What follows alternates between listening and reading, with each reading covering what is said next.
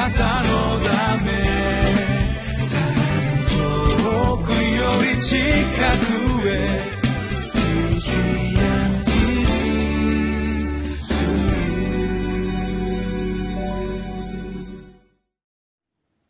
皆さんこんにちは。リビングライフの時間になりました。今日は不従順なものを抱かれる神の憐れみという題でご一緒に御言葉から学んでいきたいと思います。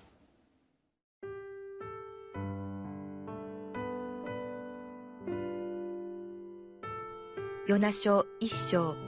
十一節から十七節彼らはヨナに言った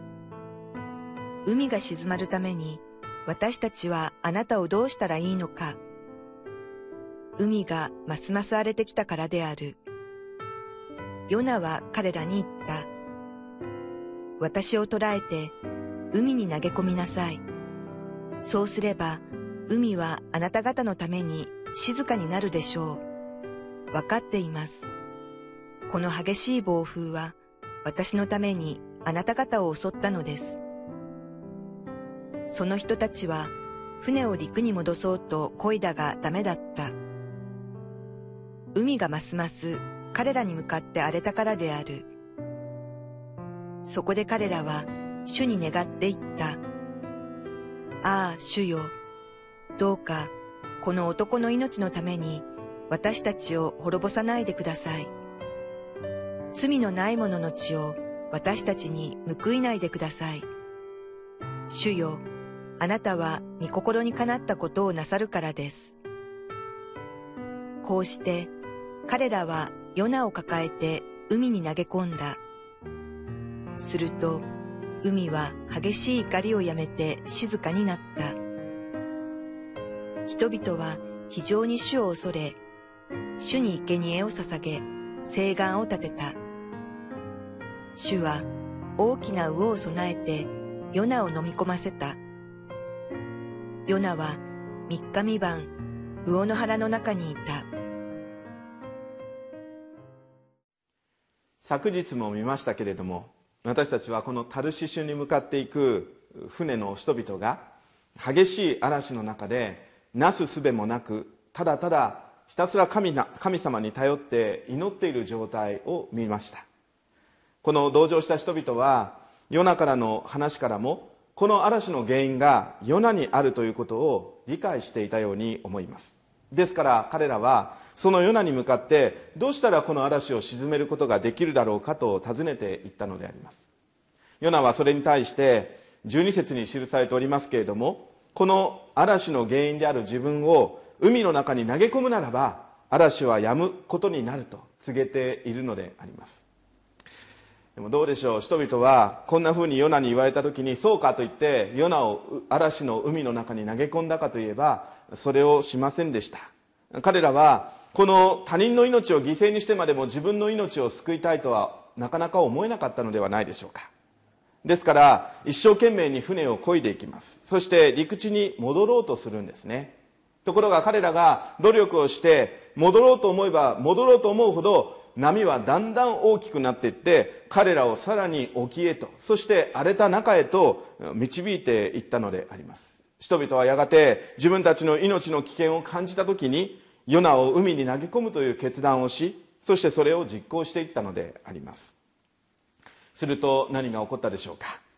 ヨナを海に投げ込んだ途端にあの激しかった嵐が止んでしまったのであります。人々はこのことによってこの嵐がヨナという人の不従順のゆえに神様が起こされたものだということを改めて知っていくことになるんですね。そして彼らはこの出来事のゆえにこのヨナの仕えていく神様に対する信仰というものが起こされていったのであります。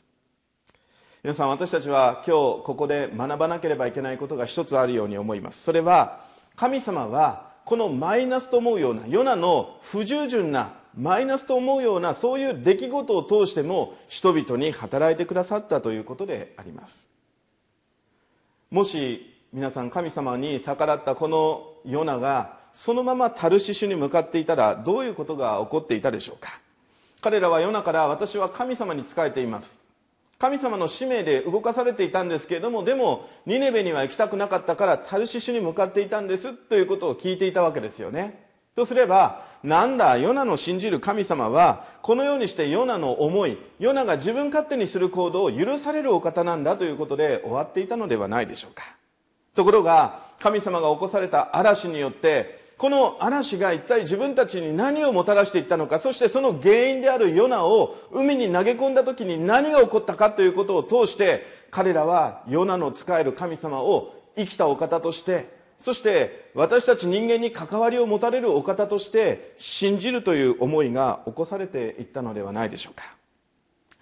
霊である神様を私たちは見ることはできません。しかしこの霊である神様は全知全能と言われる神様なんです。そしてあらゆるものをそれこそ何もないところからあるものを起こしそしてそれを用いて人々に働くことのできるお方なんです。そのお方はマイナスと思えるような出来事さえもプラスに変えていくことのできるお方だということを私たちは思い起こしていきたいと思うんです。私の好きな言葉の中に神様はマイナスをプラスに変えてくださるお方だという言葉があります。どうでしょう？神様は私たちの人生の中にもマイナスと思うような出来事を起こされる時があります。しかし私たちはそのマイナスはマイナスで終わらないというところに立ち続けていくべきではないでしょうか。そのマイナスさえもやがて神様はその時になった時に変えていってくださる。プラスにしてくださる。私の人生において私のビジネスにおいて私の学びにおいて神様はそれをプラスにしてくださるということを信じてただただ神様を信じて歩んでいくという姿勢が私たちに求められているのではないでしょうか。さあもう一つのことを学びたいと思います。それは神様は不従順なものであっても憐れんでくださるお方だということであります。荒れる海の中に投げ込まれたヨナでした。彼はおそらくその海の中で苦しんだのではないかと思うんです。やがて彼は気を失っていったことでしょう。そして彼の体はこの嵐の中で海底の方に向かって沈んでいったんではないかと私は想像するんです。ところがその沈んでいくヨナに対して神様は何をしてくださったでしょうか。17節を見ていただくと分かりますけれど神様はヨナのために大きな魚を備えてくださったと書いてあるんです。そしてその魚にですねこの沈んでいくヨナを飲み込ませ彼の命を救ってくださったんだっていうんです。ヨナは荒海の中で意識を失っていく中で苦しむ中で自分の死を覚悟したんではないかと思います。そしてそれは神様に逆らったがゆえのものだと彼自身が自覚していたんではないかと思うんです。でも神様は決してヨナを裁きによって殺すということをなさいませんでした。彼に死を与えるということをしないで彼に命を与えていったということがここに記されているんですよね。ヨナは目覚めた時にこの魚のお腹の中で目覚めた時にまだ生きているということに対して大きな感動が与えられたのではないかと思うんですね。そしてまたこの魚のお腹の中に入れられて自分の自由が利かなくなったということの中にああ自分というものは神様の御手の中に置かれているんだということを強く意識したのではないでしょうか。詩篇の139編の1節から7節を見ますとこう書いてあります。主よあなたは私を探り私を知っておられます。あなたこそは私の座るのも立つのも知っておられ私の思いを遠くから読み取られます。あなたは私の歩みと私の父祖のを見守り私の道をことごとく知っておられます。言葉が私の下に登る前に何としよう。あなたはそれをことごとく知っておられます。あなたは前から後ろから私を取り囲み見てを私の上に置かれました。そのような知識は私にとってあまりにも不思議あまりにも高くて及びもつきません。私はあなたの御霊から離れてどこへ行けましょう。私はあなたの御霊を離れてどこへ逃れましょう。まさにこれがこの時のヨナの思いだったのではないでしょうか。私たちは神様の憐れみの基準というものを私たちの基準で測ることはできません。ああ私は神様に裁かれなければならない。罪を犯した時に私たちはそう思うでしょう。ああ神様の言われたことに従えない。そんな不従順な私は神様に裁かれるに違いない。私たちはそう思うでしょう。でも神様はそうではないんです。神様は一旦握った者の手を離すことはないんです。見放すことはないんです。私たちはそのような憐れみ深い神様の御手の中に生かされているんだということを今日覚えるべきではないでしょうか？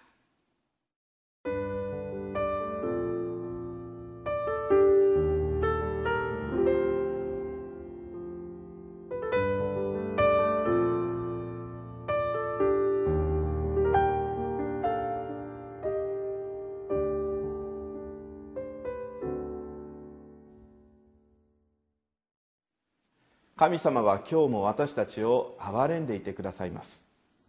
私たちは順調な歩みをしている時にこの神様の憐れみということが分からなくてなかなか神様の前に祈ることができません。主よ私を憐れんでくださいってなかなか言えないと思うんです。でも私たちは神様の憐れみのゆえに今の私があるんだということ今ここに置かれているんだということをぜひぜひ覚えるべきではないでしょうか。どうぞ私たちは心から主を憐れんでくださいと主の前に今日祈るものでありたいと思うんです。お祈りします。天のお父様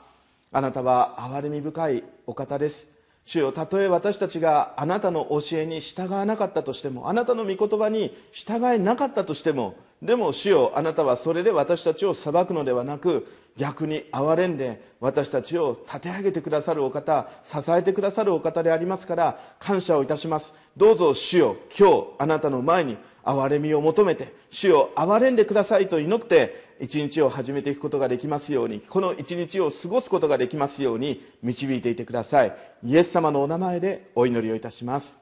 アメン。あなたのため。り近くへ。